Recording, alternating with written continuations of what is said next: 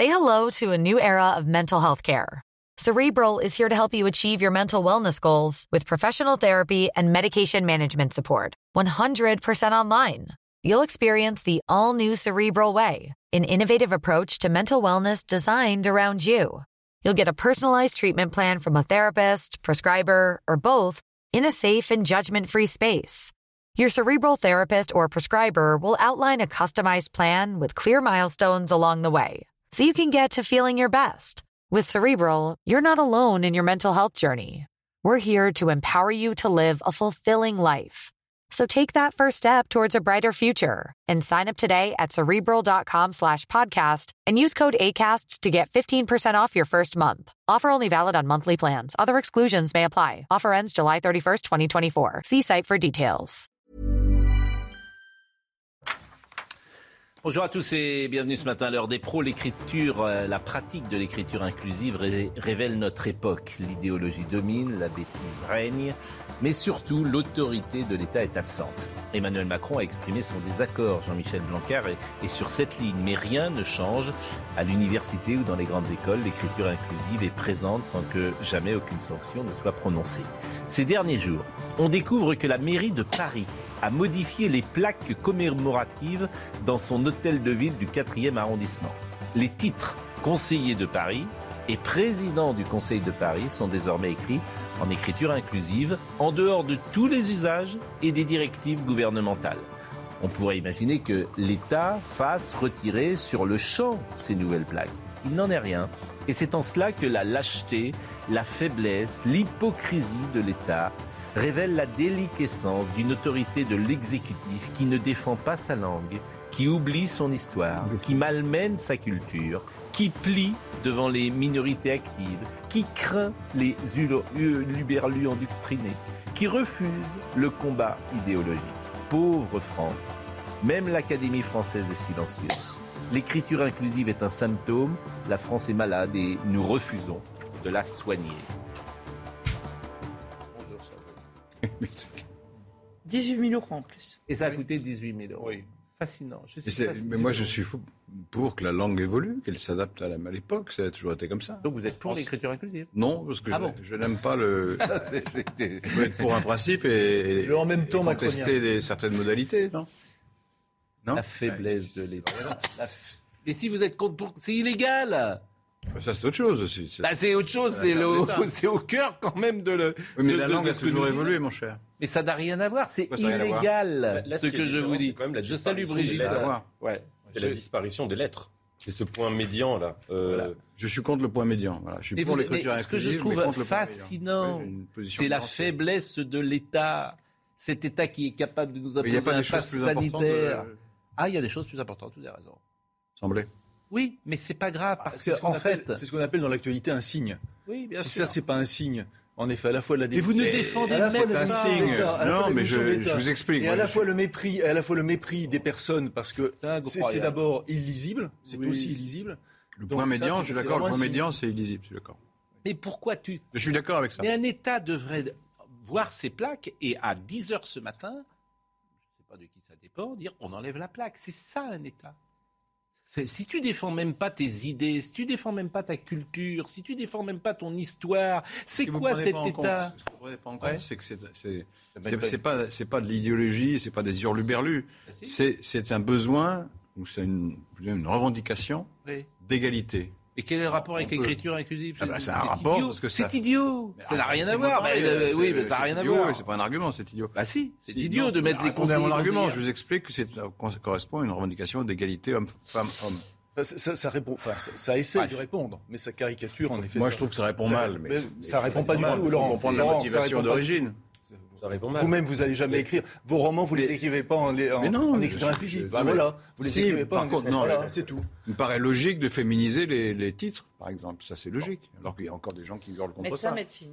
On va parler euh, évidemment avec vous du peut Covid. docteur avec un œil. On va parler du Covid. C'est Vous avez regardé quand même le débat hier soir, Zemmour, euh, Bruno J'en ai lu des comptes rendus. Ah bon Jacques Zemmour, on, euh, on commence à connaître. Et- Surtout en venant sur, sur cette chaîne. Et vous, on commence pas à vous connaître C'est pas la peine. Je veux dire, ça fait 40 ans que vous dites la même chose. Non, mais mes je veux arguments- dire, Mes on vous arguments commence sont pas. inépuisables. On Les vous- Zemmour sont toujours les mêmes. On vous commence et vous, on vous connaît pas. Mais c'est pas des arguments. Moi, j'ai regardé si, l'émission. J'étais, je peux Ouais. pas vous dire Ah, autre chose. J'aime bien. bien mes confrères. Je veux pas dire du mal, mais j'étais fasciné. La couleur de l'émission, le ton de l'émission, l'arrogance de l'émission. Croyez que c'est comme ça que vous allez combattre les arguments d'Éric Zemmour? Pas vous Franchement. Je trouve ça. Enfin, chacun, chacun fait ce qu'il veut. Vous m'avez reproché l'autre jour d'être euh, gentil avec euh, Marine Le Pen lorsque je l'interrogeais. Mais si tu reçois quelqu'un, c'est pour J'ai l'écouter. permis d'ironiser un peu Mais sur vous avez raison parce que c'est bien d'ironiser. Mais si tu reçois quelqu'un, c'est pour l'écouter. C'est pas pour l'interrompre tout le temps. Oui. Ou alors tu traites tout le monde de la même manière. Ça n'a pas de sens. Bon. c'était un débat avec le maire. Alors le débat avec le maire, justement, je voulais vous montrer. euh, Il m'avait semblé aussi qu'il y avait d'autres candidats dans cette présidentielle. Je- Il n'y a, pas. il y a- Oui, euh, Il y votre a amie. Anne Hidalgo, elle est à 3%. Oui, non, elle- elle- oui, ça dépend des sondages. je veux dire. Donc il y a Oui, mais très- c'est vous avez raison. Donc, Il y a Anne Hidalgo. Là, Alors, dans votre esprit, quand on on fait pas 15%, on n'en parle pas, quoi. Non, mais je, je, Ah, bah, je dis je pas vois ça. que Laurent Ah, si, ne regarde pas ça. les émissions Ah, politiques, oui. parce que la première de ce Voilà. genre a été avec Valérie Pécresse, face à Gérard Darmanin. Mais apparemment, Oui. Laurent, vous ne regardez pas les émissions politiques. J'attends les audiences, d'ailleurs. pour un commentateur politique. J'attends les audiences de France 2. enfin. Ça m'intéresse de voir les audiences de France 2. Je le dis à Marine si elle peut avoir les audiences tout de suite. Bon, Euh, ce qui m'intéresse, il y a eu un échange. de- En fait, on ne peut parler de rien dans ce pays sérieusement et ça me fatigue. Bon, c'est toujours la même chose. Il y a eu un échange sur euh, Bruno Le Maire a dit est-ce que euh, vous referiez le discours de Jacques Chirac en 1995 hein, qui a reconnu la responsabilité De, de la France, enfin, l'État français. de l'État français. Bon. C'est une question que je trouve vraiment intéressante pour le coup. Mm, mm. Parce que, euh, évidemment, la doxa gaulliste, comme a répondu euh, Éric Zemmour, c'était de dire la France est à Londres, mais la doxa gaulliste, disons-le, elle arrangeait bien euh, De Gaulle, parce que la France, hélas, elle n'était pas qu'à Londres, elle était aussi... euh, D'où le discours évidemment. de Chirac. Bon, oui, c'est un peu plus compliqué que ça, si vous me permettez. Mais en revanche, ce qui est vrai, c'est que la doxa gaulliste, sans doute, il a eu raison, De Gaulle, parce que le pays était à feu à sang, donc il a préféré dire la, la France était à Londres pour que tout le monde, parce qu'en en fait, il n'y avait pas un magistrat qui avait démissionné, il n'y avait pas un préfet qui avait démissionné, il n'y avait pas un fonctionnaire qui avait démissionné. La France, elle a collaboré, c'est ça la vérité. Mm. Donc la France, la France, elle est responsable de ce qui s'est passé, disons-le. Donc le discours de Chirac s'entend, bien évidemment. Mais en même temps, la doxa gaulliste, effectivement, c'était pas ça. Et Mitterrand était sur cette position. Donc voyez euh, cet échange hier parce que c'était intéressant. Si vous êtes élu président Éric Zemmour, Je ne referai pas ce discours. vous ne, re- vous ne Mais est-ce reprenez que pas vous le discours de reviendrez Jacques sur la Chirac. déclaration Merci. J'avais des questions très précises auxquelles vous n'avez pas Merci. répondu. Sur le Merci. financement et sur celle-ci, reviendrez-vous sur la déclaration de Jacques Chirac? Je n'ai pas à revenir. Je ne, je ne la, je ne la renouvellerai pas, oui. Donc Dieu soit loué. Elle continuera à faire force de Bah loi oui, comme le, je ne la renouvellerai pas comme l'avait fait le général de Gaulle jusqu'à François Mitterrand. Bien, Personne n'a fait ce ce genre de discours et François Mitterrand a refusé Là, de faire ce genre de discours. Mais nous sommes Et en le général de Gaulle a 2021. refusé de Nous faire ne ce genre sommes de plus dans les discours. années 40, Monsieur Zemmour. Mais- Arrêtez de regarder la France comme si nous étions Mais- au 20e ou au mais 19e quel est- siècle. mais nous sommes en 2021. Cet argument Une nation est évolue. de vous, et monsieur le maire. l'histoire, l'histoire et le regard. Merci, messieurs. monsieur le regard fini. qu'on porte sur l'histoire. Cet argument est indigne de votre et intelligence. évolue. Mais ça ne m'étonne pas parce Bruno que vous n'êtes qu'un qu'un gaulliste de pacotille. Allez, c'est fini Parce maintenant. que le gaulliste, qu'est-ce que c'est? Non, je tiens à dire. parce Non, que- si, non, parce que là, ça va, ça va, ça virer dans l'insulte et c'est que pas bien. Des deux côtés. Bon, euh, euh, comment dire, match nul. hein. Oui, match, match vraiment nul. Alors, il Oui. y, a- y deux choses. Je crois qu'on en avait parlé ici. Euh, lorsque euh, Emmanuel Macron a fait son discours à Vichy, euh, je pense vraiment que la question de la mémoire et de l'histoire va être euh, au cœur de cette campagne, en tout cas chez les macronistes et chez Emmanuel, Macron. C'est-à-dire il va se servir de ce levier. Sans doute parce qu'ils considèrent, parce que sans doute ils ont considéré que Éric Zemmour était un adversaire, et devait, il devait privilégier Éric Zemmour comme adversaire. Ce qui peut-être n'est pas un- une bonne stratégie politique, mais ça aussi c'est une question. Ensuite, la deuxième chose quand je vois ça, c'est que j'ai regardé le débat. Dans ce débat, Éric Zemmour euh, continue sa mue, hein, sa mue présidentielle. En revanche, il y a quand même un problème, s'il veut avoir une mue présidentielle, il y a quand même un problème majeur. C'est que ne pas accepter la contradiction et de partir immédiatement dans les tours, ça ne me paraît pas quelque chose de positif. Voilà. Objectivement, on peut euh, considérer, et, et là je parle juste sur la, sous la forme, hein, en tant que communicant. Ça, ça ne paraît pas positif. On ne peut pas tout de suite partir. Pourquoi? Parce que ça le met évidemment en situation, un, de fragilité, euh, on se dit il ne, il ne tient pas ses nerfs, et deux, ça le met également en possibilité de, de dire une connerie à un moment donné. Voilà, et, pas, et on a vu que c'est ce qui se passe. Donc c'est un problème. Non, mais, euh, je- moi, je partage votre avis. C'est-à-dire que euh, et- et- Éric Zemmour n'aime pas euh, forcément la contradiction. En tout cas, il n'est pas le plus à l'aise dans la contradiction va dire- alors, eh, quand alors, elle se je met en place dans le que- débat. Mais Je- en je même réponds- temps, alors, je et- réponds des risques. je- Oui. Je en dire d'un autre côté ce que je veux dire. Non pas parce que c'est un homme d'un sectarisme, etc. Non, pas du tout. C'est parce que fondamentalement, c'est un solitaire. Anne Fulda, qui, qui- qui a été sur sa coturne au Figaro, en parle très bien d'ailleurs. Éric, il arrivait, Zemmour arrivait avec ses bouquins, d'accord Il se mettait en place et il n'adressait la parole à personne. Voilà. C'est un solitaire. Donc c'est pour ça que la contradiction, ce qui fait en fait le, le sel de la vie, il a beaucoup de difficultés. je, je- je partage votre avis. C'est un soliste, nous sommes d'accord, et on l'a. On le connaît bien ici puisqu'on a travaillé avec lui, mais convenons aussi que il est, c'est c'est plus difficile pour lui parce qu'il est interrogé d'une manière différente par les plateaux. C'est incontestable de dire ça. Donc, moi, Dans ces cas-là, évidemment, vous repliez. Dans cas, vous repliez sur vous-même. Et voilà, il y a, il y a un climat qui n'est pas le même. Bien Je ne peux pas vous dire autre chose. Et chacun, euh, en voyant l'émission hier, se dit ce n'est pas le même climat. C'est-à-dire que tu ne reçois pas Emmanuel Macron comme tu reçois euh, Éric Zemmour. le même genre de candidat. Peut-être, peut eh ben voilà, peut-être vous avez Oui, peut Peut-être que c'est, vous- on peut le justifier. il, il professe des opinions euh, totalement éloignées de ce là, que par exemple, la plupart pas- des gens pensent, notamment sur cette question. Mais là, qu'est-ce que le les gens discours pensent Chirac, il a reçu Oui. un accueil très large. Maintenant, Oui. les gens sont à peu près d'accord avec Chirac.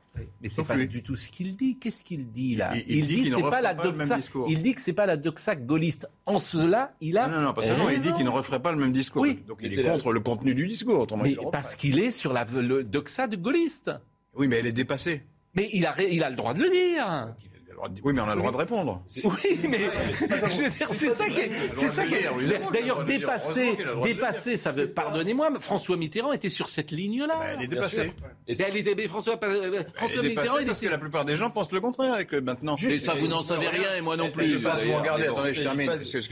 François, vous en Quand vous rien, regardez non l'histoire de cette période, vous vous rendez compte que vous l'avez dit vous-même d'ailleurs, la France, qu'effectivement l'État français massivement Évidemment. a collaboré avec le avec, Bah, avec les nazis.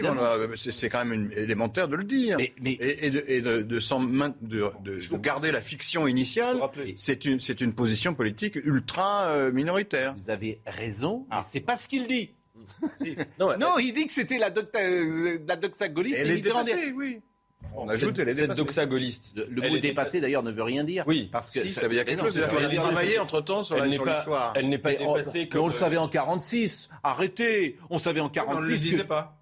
Bien sûr, mais on n'a pas veux travaillé. dire, Donc on ne disait pas la vérité. Mais on a- Moi, je ne crois Ah, pas on que la disait mémoire. pas la vérité. Oui. Je ne crois pas que la mémoire puisse s'appuyer sur des mensonges. Voilà. Je ne pense pas que ça puisse marcher. Non, pas mais la ça, c'est- oui. ça, c'est vrai, mais si cette doxa gaulliste est dépassée, c'est pas sous l'effet d'une mode, euh, comme il y aurait des, modes- des modes vestimentaires qui se remplaceraient. Non, C'est elle a été réfutée, si vous voulez. Cette doxa était un mythe qui a permis à la France de se reconstruire et de s'en sortir à- au sortir de la Seconde Guerre mondiale. Et j'aimerais juste dire une chose sur cette, po- sur cette euh, controverse que Zemmour a, a lancée.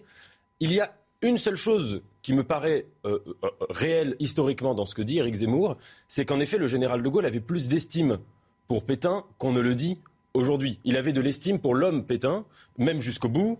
Euh, dans ses mémoires, il y a des pages euh, complexes euh, sur, sur, le, sur le maréchal Pétain. Et, et comme dirait Peggy quand il parle dans, son livre L'argent, c'était des hommes de la, de, la même, de la même trempe historique et de la même mentalité initiale. Ensuite, évidemment, ce que dit Éric Zemmour sur le, le- la Seconde Guerre mondiale et sur le, le rôle que Pétain a eu, par exemple, parlait, avec les. Juifs, On ça c'est historiquement, ça c'est faux. Ça c'est historiquement faux. Mais il est vrai qu'il y a eu évolution des mots. euh, Pour Pétain, Non, ou- j'ai pas dit admiration, j'ai dit respect. Non, parce que Il avait du respect ils se- pour- Ils se sont, ils se sont extrêmement évidemment euh, combattus et ça bien avant la deuxième guerre mondiale. Vous savez très bien. Simplement. Euh, sur la manière, lorsque Laurent Geoffrin Mm. dit c'est pas c'est un candidat qui n'est pas comme les autres, donc il doit être interrogé d'une manière différente. Je rappelle juste Explique. que lors de la première, lors, alors évidemment, euh, ça va faire vieux, mais tant pis, euh, lors de sa, de, de sa première émission télévisée, voulue d'ailleurs par François Mitterrand, euh, Jean-Marie Le Pen. Jean-Marie Le Pen. 13 interrogé- février 1984, l'heure de vérité. Merci, Jean-Marie Le Pen. Il y avait Albert Duroy, Duhamel, enfin, ils étaient tous là. Voilà. La manière dont il a été Et il interrogé. y avait le frère de Voilà, vous reprenez la Jean-Jacques manière. Ferber-Schreiber. Absolument, vous, reprenez la manière dont depuis. il est interrogé Oui. et vous reprenez maintenant la manière dont Éric Zemmour est interrogé. Et vous dire Alors peut-être que, alors peut-être, non. Pas du tout, justement. Alors peut-être que, évidemment, c'est dépassé. C'est-à-dire que le, le Bon. fait d'un certain journalisme est dépassé. C'est peut-être aussi. Euh, si on veut préciser encore, vous racontiez, là. Je- Bah non, Si on veut préciser encore. Bah, C'est la République. si, en général, je comprends, mais là, j'ai pas compris. Si on veut préciser encore, c'est la République qui était à Londres avec la France libre. Oui. Ce qu'ont toujours dit De Gaulle et Mitterrand. C'est pour ça d'ailleurs que le gouvernement provisoire proclame la permanence de la République par ordonnance du 9 août 44. Et c'est pour ça aussi que De Gaulle refuse de proclamer la République au balcon de l'hôtel de ville le 25 août lors de la libération de Paris. Euh, voilà ce que je peux lire et ce que on- sur- les gens réagissent, Non, bien évidemment, à notre euh, émission et c'est ce que je peux lire sur les euh, réseaux. Et c'est pour cela aussi que De Gaulle et Mitterrand ont toujours refusé de reconnaître une responsabilité de la République. Et d'ailleurs, Chirac parle de l'État français, Exactement. appellation officielle du thème de, de Pétain. Oui, puisque Pétain avait aboli la République. Bon, euh, un petit mot sur son, ouais, un petit mot sur son parti Reconquête. Reconquête, le parti créé, quoi, le mouvement créé par Éric Zemmour, il, il en a parlé hier soir. Nous avons créé un parti il y a quelques jours, Reconquête. Vous savez combien il y a de militants déjà 28 000. inscrits 40 000. Vous, avez, vous datez déjà d'hier. Il, Ça va très très vite. il y aura des, il y aura des candidats reconquête aux législatives dans toutes les circonscriptions? Bien sûr. Bon, Bah, ça veut dire que le grand, 40 000. remplacement, le grand remplacement a commencé à la droite de la droite. oui. Mais il y a une chose que, enfin, je sais pas, Oui. vous avez peut-être déjà parlé dans une émission précédente, mais le, le- le fait de la semaine, c'est pas du tout euh, Zemmour. Fait de la semaine, c'est que si on en croit les sondages, donc avec Mm. les réserves d'usage, le paysage euh, de cette campagne euh, vient de se modifier fondamentalement. Avec Valérie Pécresse. Avec Valérie Pécresse, puisque pareil, maintenant beaucoup de gens J'ai cru que ça allait être de le primaire droite. Bien peur. Arrêtez. Non, non, mais vous avez parfaitement raison et on en a beaucoup parlé, euh, Valérie Pécresse. Sérieusement. Bien sûr, très intéressant. Oui, bah c'est vrai ça. Donc, Bien euh, sûr. parce que beaucoup de gens euh, à droite, même chez Macron, sur la Oui. droite de Macron, ou éventuellement, Mm. j'allais dire sur la gauche, moins, les moins extrêmes de, de, de- de l'électorat Le Pen et Zemmour peuvent se dire, avec, avec Pécresse, on a une chance de gagner. Mais, vous- on en a parlé tous les jours. avant. On en a parlé tous les jours. Là, j'en parle de Zemmour parce qu'il était hier pour la première émission sur le service public dans une. euh, C'est pour ça que j'en parle. Ça s'appelle en fait euh, suivre l'actualité. Mais c'est un concept qui euh, important, c'est- existe peut-être moins quand vous dirigiez Libération. Mais, mais c'est aussi simple que ça. On parle de la semaine. Oui. Ah bah vous pouvez parler du siècle aussi, mais moi je parle du jour, si vous voulez. Non mais bon, en revanche, hier, bon, sur. Zemmour on a terminé si j'ose dire. Pas tout à fait quand même, parce que hier, conférence de presse du président de la République. Alors là, le moment que vous allez voir est absolument formidable. C'est-à-dire que les journalistes se lèvent, il y a un de nos confrères, il s'appelle Frédéric Aziza. Il est sur Radio J. Il ne pose pas du tout une question au président de la République. Il se lève, il est venu à l'Élysée, il a amené son crayon et son papier, et puis il va faire un édito devant le président de la République. Il va dire voilà ce que moi je pense, Frédéric Aziza Mais d'Éric C'est un Zemmour. garçon intelligent, Frédéric Comment Aziza, moi je le connais, il est Mais très bien. Je vous dis pas qu'il n'est pas intelligent, Mais je vous dis qu'il donne. parler, alors. Mais il a, mais qui le conteste Je vous dis qu'il est allé à l'Élysée pour faire son édito. C'est tout ce que je vous dis. Il a le droit. Ben, il habille comme ça, il se met en valeur. C'est Eh ben exactement. Donc il pose pas une question au président de la République. Il dit Monsieur le Président, j'ai un truc à dire sur Éric Zemmour. Voilà ce que je voudrais dire. Et puis il a posé la question. Et ce qui est drôle, Je peux pas lui reprocher, j'ai fait la même chose avec Sarkozy. Donc, euh, oui. oui, ah bah c'est une, euh, oui, Ouais. c'est- dans les bêtisiers d'ailleurs.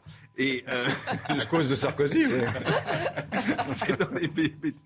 Oh, vous aimez la lumière. hein. Vous êtes, vous êtes un, comment on dit, euh, Un cabot. un cabot. Vous êtes un cabot. Donc, Vous, pas vous, pas du tout. Mais évidemment qu'on l'est tous un peu, mais, mais c'est pas grave parce que c'est là, voilà, il y a des choses plus graves. Alors écoutez cette intervention de Monsieur Aziza qui donne son avis au président de la République sur ce qu'il pense d'Éric Zemmour.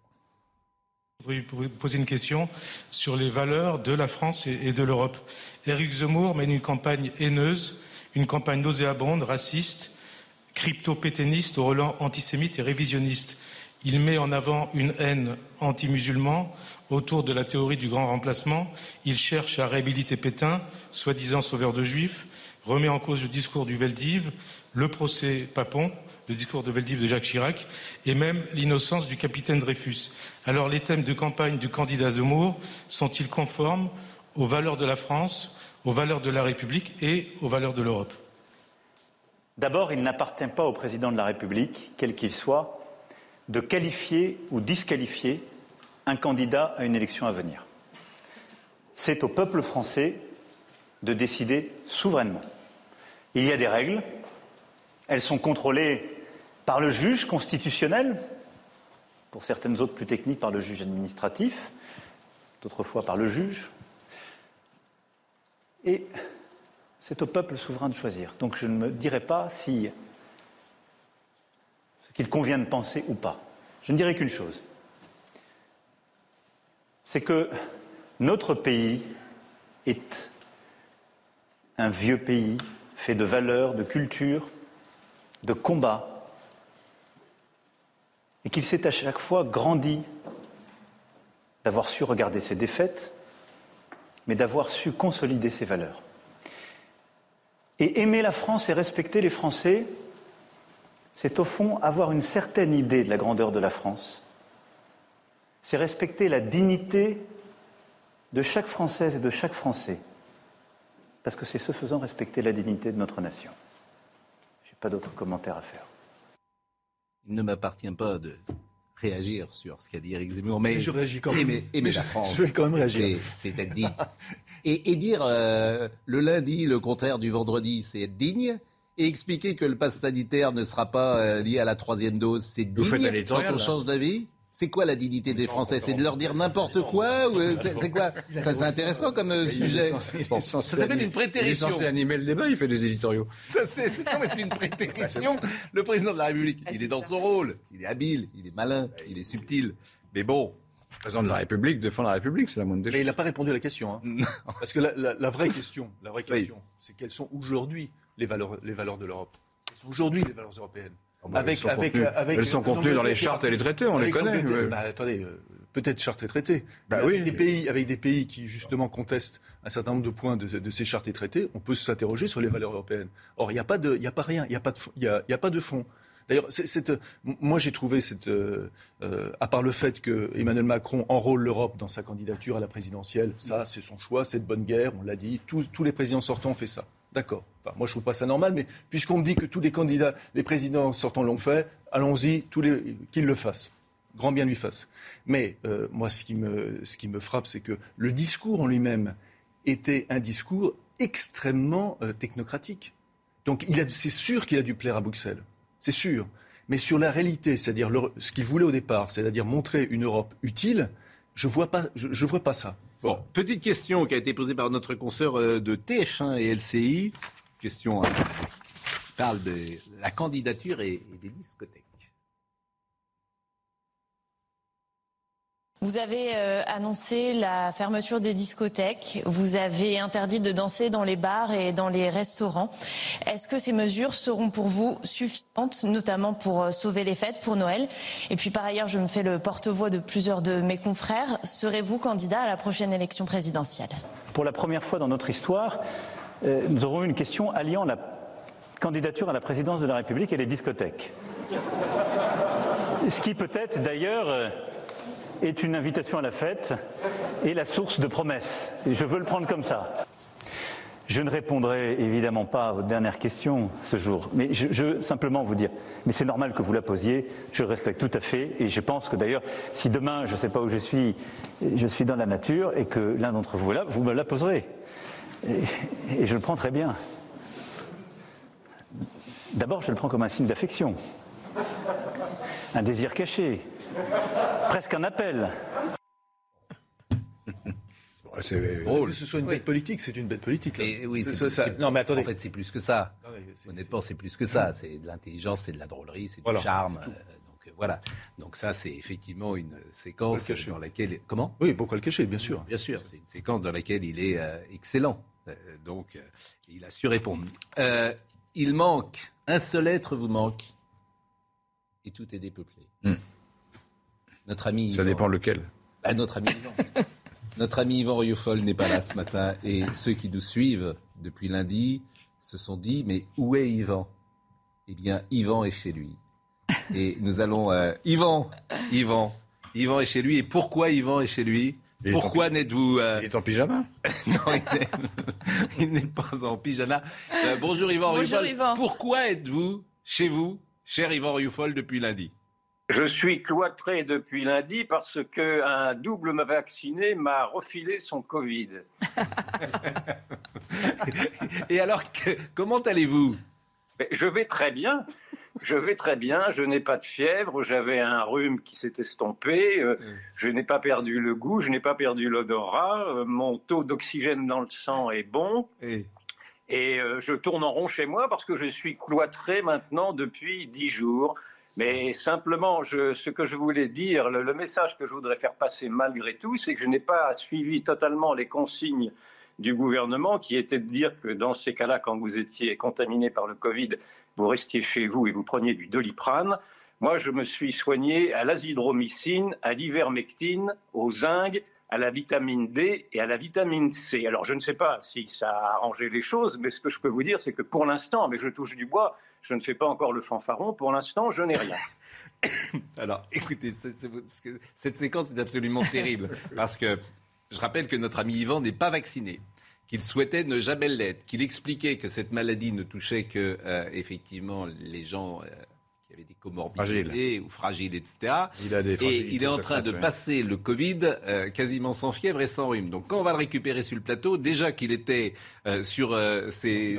Je- on peut rappeler qu'il y a des millions de personnes comme lui qui n'ont rien eu. hein. Et bien sûr. Donc, j'imagine. Mais- Alors là où, en revanche, ce qu'avait dit Geoffroy avait raison, c'est-à-dire que euh, c'est vous qui avez tué le Covid, C'était la Je- je, phrase ne sais de. pas. Je ne, veux pas aller, je ne veux pas aller si vite en besogne, mais ce que je Oui. peux vous dire, en tout cas, c'est que, ayant attrapé le Covid, j'ai j'ai écouté avec encore plus d'intérêt et d'attention les, messages très anxiogènes que l'on entend sur les radios tous les matins et qui vous disent que les non-vaccinés emplissent les salles de réanimation, se mettent dans des planches, euh, dans des planches en sapin avec, euh, avec, quatre, avec quatre clous, etc. Et, c'est complètement démentiel, c'est totalement démentiel. Donc je, me dénonce naturellement ce climat anxiogène, j'incite les gens à se soigner. Rappelez-vous tout de même que le gouvernement avait dit, avait interdit aux généralistes de soigner. Il va falloir que l'on revienne sur ce scandale-là, car euh, encore une fois, je ne sais pas si les soins qu'on m'a apportés ont été efficaces. Mais enfin, pour l'instant, je suis bien obligé de reconnaître que je- je- je- je- je- il n'y a rien qui, qui se passe de, de mon, de mon côté.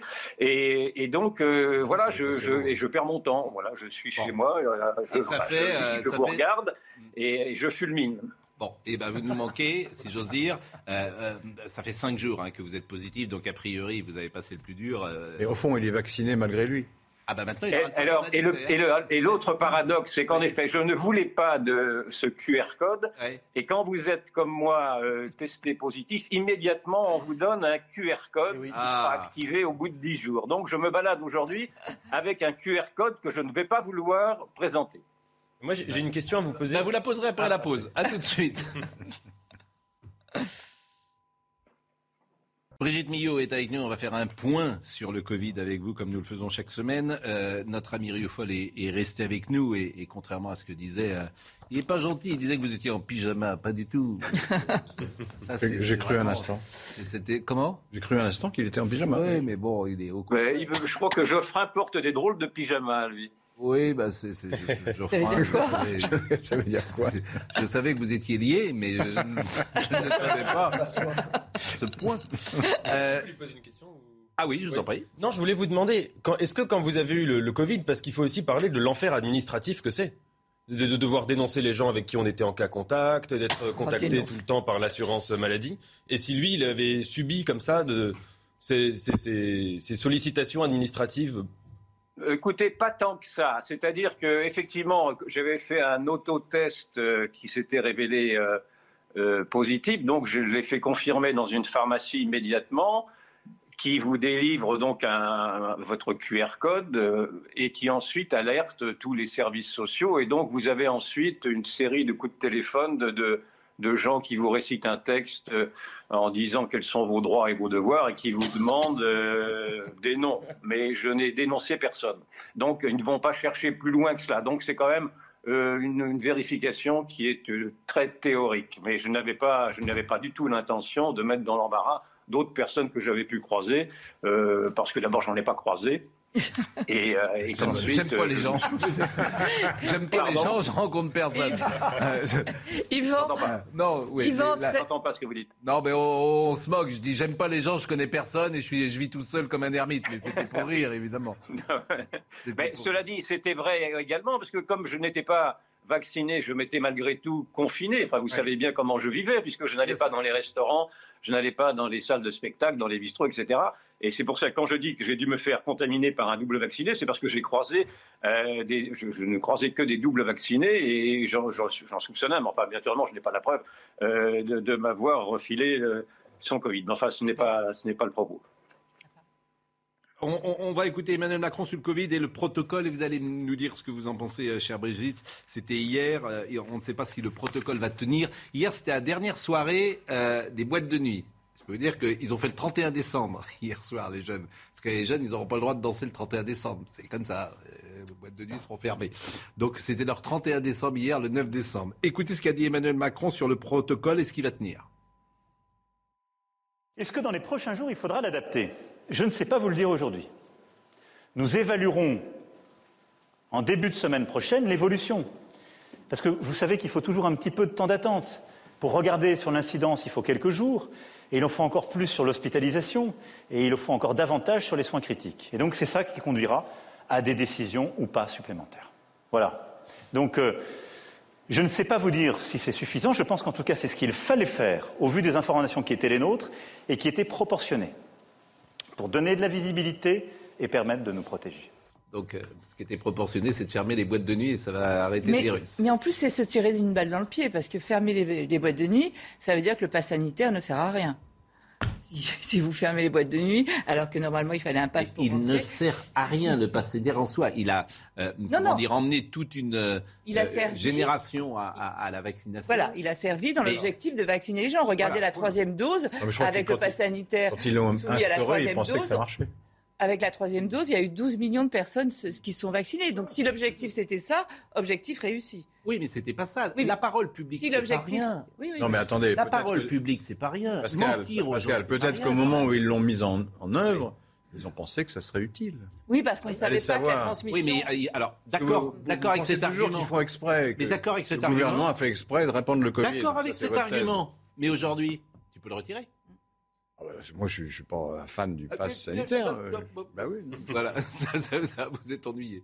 Non, Non, mais vous voyez ce que je veux dire Mais- Si, d'accord pour cet argument. Hmm. Mais si tu t'es trompé, que Mais ça si sert à rien, tu les dis gens se faire vacciner, c'est utile aussi. Mais Si, si, Si, ça- à c'est ce moment-là, Ouais. à ce moment-là, moi, je veux pas qu'on. Mais arrêtez de. Mais c'est toujours la même chose. Vous, vous, vous prêtez, vous, au, la parole prêtez publique, aux gouvernants des intentions qu'ils n'ont pas. Vous croyez que ça les amuse Bah, la- la- Personne n'a dit. Euh, on impose le pass sanitaire pour que vous fassiez Parce vacciner. qu'à l'origine, je pense qu'il. il- Eh bien, aujourd'hui, pourquoi vous le retirez pas, vous dis-je? Parce que c'est. Parce que, parce c'est que, rien, demandez-leur. euh, voilà. soit, pas une question d'intention, parce que déjà, déjà le pass, euh, entre, sur pass sanitaire et vaccination, je rappelle le Conseil d'État juillet dernier qui a dit Mhm. que le pass sanitaire, si c'était une incitation à la vaccination, c'était pas constitutionnel. Hmm. Et la deuxième remarque que je voulais faire, c'était Oui, mais peut-être qu'à l'époque, Macron. je répète, peut-être qu'à l'époque, ils Mais pensaient que c'était on utile. que Voilà. Oui, non, mais c'est pas une question d'utile. Mais Ah, c'est bah une question c'est une d'utile. Et la, deuxième chose, c'est que le discours de Macron, là, il commence sa phrase en disant il faut s'adapter. Et ça, ce qui est intéressant, c'est que c'est euh, pas une question donc d'intention, mais c'est Mm. une question de réflexe. Et il faut s'adapter, on le sait, c'est la grande devise du néolibéralisme, c'est-à-dire en gros la théorie d'un État très fort, mais qui se comporte comme une entreprise et pas comme un État. Et ce qui est drôle, c'est de voir que ce coronavirus aura été l'occasion de, de, de- presque de voir les réflexes néolibéra- néolibéraux tourner à vide et devenir presque une caricature d'eux-mêmes, c'est-à-dire c'est que le néolibéralisme. le néolibéralisme, Je sais c'est pas ce que c'est. Si vous savez pas ce que c'est, Non, je connais le libéralisme et le néolibéralisme, je vois pas ce que c'est. Ah bah il faut lire, euh, je ne sais C'est la version nouvelle. Il faut la nouvelle version Ah du non, libéralisme. même dans Michel Foucault, euh, je suis désolé, j'ai lu Michel Foucault, j'ai jamais vu euh, Michel Foucault parler de néolibéralisme. Pardon, hein, je Ah sais bah, pas ce que ah bah. Je bah, sais pas ce qu'est le Bah, néolibéralisme. bah, je, je sais ce qu'est le libéralisme. j'ai C'est quoi le Voilà. né Quelle est la différence entre le néo et le libéralisme Ah, ça n'a ça n'a rien à voir. Le libéralisme, c'est la théorie, en gros, de dire il faut laisser des libertés, donc l'État doit se retirer euh, au maximum et, dégager un- une liberté économique euh, aussi grande que possible. Et le néolibéralisme, c'est une doctrine qui est presque la doctrine inverse, qui consiste à dire l'État doit au contraire être très fort, mais il doit se comporter lui-même selon les mécanismes d'un agent économique. Si, ça c'est une définition en une phrase. Et Michel Et Foucault, pour- à la fin de sa vie, a beaucoup écrit Pourquoi sur le appelle-t-on ça néolibéralisme. néolibéralisme Sinon, pour discréditer le libéralisme, parce que ce sont deux. vous mais c'est- une- c'est une- Précisément, c'est Oui. intéressant, vous venez de le rappeler, ce sont deux, deux choses qui n'ont rien à voir. Bon, on va pas Oui, faire un sûr. débat Non, euh, non, non, technique non, là-dessus. vous, vous n'y êtes rien, c'est parce que je suis un peu. euh, voilà. Pourquoi vous êtes énervé pour ça? C'est pas grave. Néolibéralisme. Pourquoi vous vous énervez contre Nathan Non, Non, mais il est excellent. Il, Il. La il question n'est rien, il, Il fait une définition. Non, Le pauvre. non, Vous lui tombez dessus comme s'il était responsable de ça. Attendez, chacun sait ses tocs, vous avez Oui. les vôtres. Bon, Ah. moi, le mien, pardon, moi, le mien, c'est que je, je considère que le libéralisme est quelque chose qui m'est cher. Bon, Oui. ça, ça, c'est- mon gars. mais- Et, voir, et voir toujours le mot néolibéral pour parler de tout et de n'importe quoi. Là, pour une fois, on a donné une définition. Quelque, ça me donne réellement de l'urticaire. Bon, euh, bah, l'urticaire, d'ailleurs, ça se soigne bien peut-être. mais, euh, chère Brigitte, euh, vous voulez dire quelque chose ou pas? Ou on voit un sujet, euh, comment on va préparer Noël? Vous non, mais ce qui, des- ce qui est intéressant des- dans ce que dit M. Macron, c'est qu'on voit qu'à enfin, a priori, d'après les épidémiologistes, euh, le pic euh, sera de décontamination, hein, pas des hospitalisations, mais le pic des, des contaminations sera euh, aux alentours du 15 décembre. C'est-à-dire qu'en fait, on va commencer à redescendre. Et d'ailleurs, il y a un indicateur qui est très important, c'est ce qu'on appelle le R, le taux, de- le nombre de personnes qu'une personne contaminée peut contaminer. Il est en train de redescendre. Ce matin, on est à 1,46. On était à 1,55 il y a quelques jours.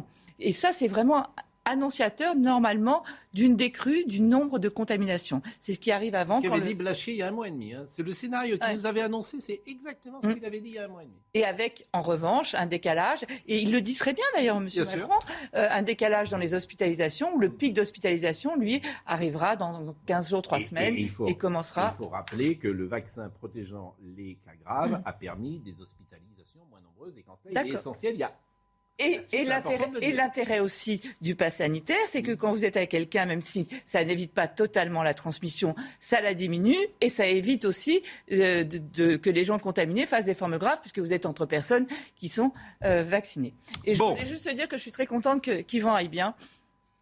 Merci. bah, Et, Mais et non, si mais- dans la famille, vous avez contaminé, euh, si ce n'est pas indiscret, votre épouse? Non, non, non, pas du tout. Ah, Vous, ne la non. voyez pas non plus alors Non, bah, il se voit, il se voit plus depuis, je une, vingt- préserve également ma depuis une vie vingtaine d'années. Il se voit plus.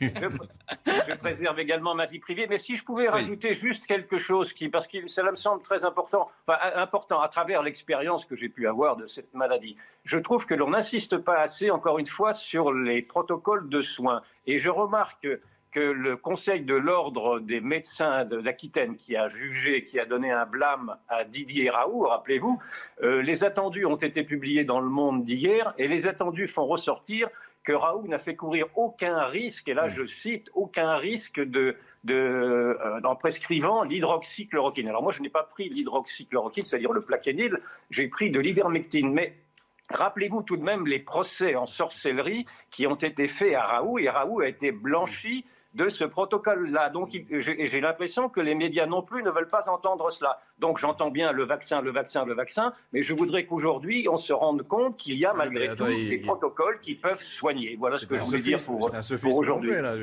Parce que l'hydroxychloroquine ne fait pas de mal, mais elle ne fait pas de bien non plus euh, pour le Covid. Et elle, elle- elle- elle fait, elle fait du- en tout cas, elle ne fait pas de mal, c'est déjà ça. On avait dit de l'hydroxychloroquine. c'est un placebo, l'hydroxychloroquine qu'elle On avait dit de va pas l'hydroxy. recommencer. Bon. On avait dit de l'hydroxychloroquine. vous auriez bu de l'eau tiède, ça aurait été pareil.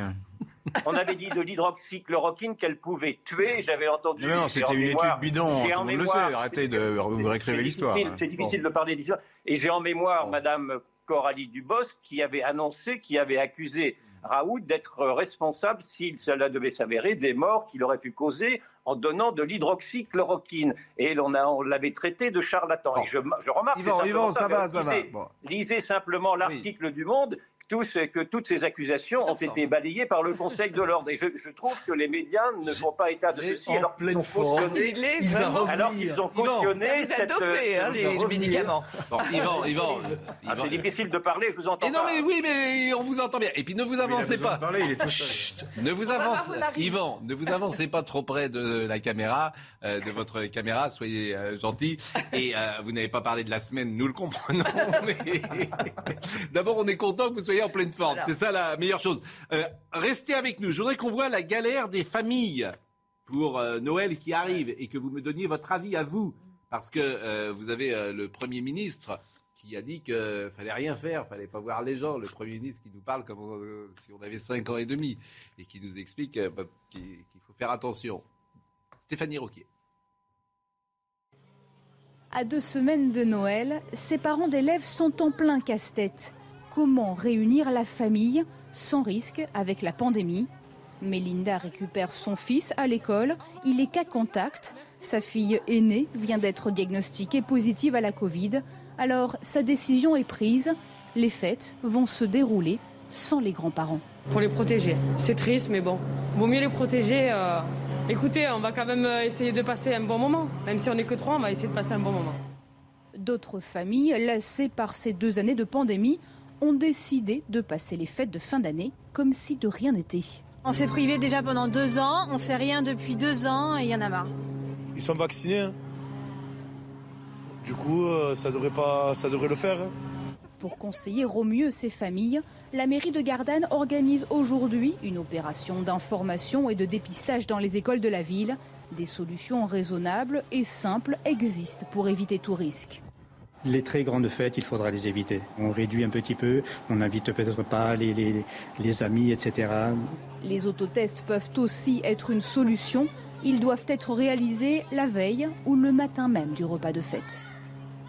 C'est vrai qu'avec la vaccination des personnes fragiles, euh, vous disiez le pic va arriver le 15 Mm. décembre.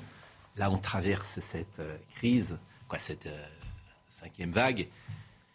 Évidemment qu'il y a toujours des gens très faibles qui sont touchés. Évidemment qu'hélas, il y a encore euh, trop de gens qui euh, meurent.